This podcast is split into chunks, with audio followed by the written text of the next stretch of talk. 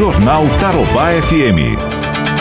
Gente, os produtores de leite do Paraná estão mais aliviados e após a baixa nas vendas registradas nos últimos meses, o cenário vem mudando e a demanda de leite cresce a cada semana. Mudança provocada por uma alteração no comportamento da população, né? Que está consumindo produtos derivados de leite de uma maneira diferente, como por exemplo, de, é, por delivery, né? Mas quem conta melhor como está sendo essa melhora no setor é o José Mendonça, que é representante do Conselheite na nossa região. Lembrando que o Conselheite é o conselho que que reúne produtores e indústrias de laticínio do Paraná. José, a queda no consumo de queijos que foi sentida principalmente no começo da pandemia está sendo, nos parece, é, revertida, não é? Bom dia.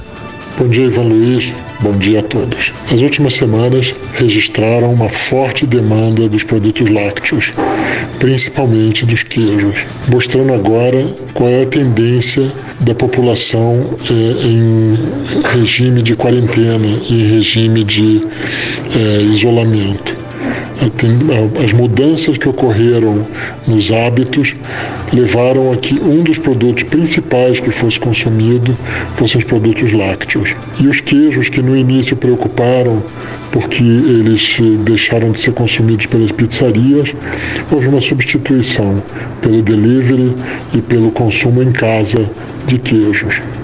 Com essa melhora, qual é o valor que o produtor de leite está recebendo agora, José? a última reunião do Conselheite, o Conselheite apontou para um preço de 1,51 ao produtor, podendo chegar, dependendo da qualidade e da localização do leite, chegar a 1,90. Mas no campo, o que a gente está vendo é que já tem empresas pagando acima de R$ reais.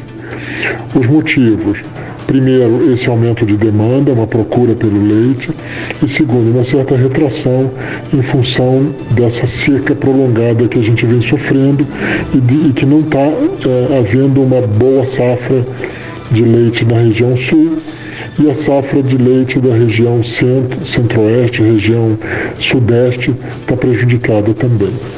Portanto, o litro de leite está sendo pago ao produtor uma média de cinco centavos. Jornal Tarobá FM.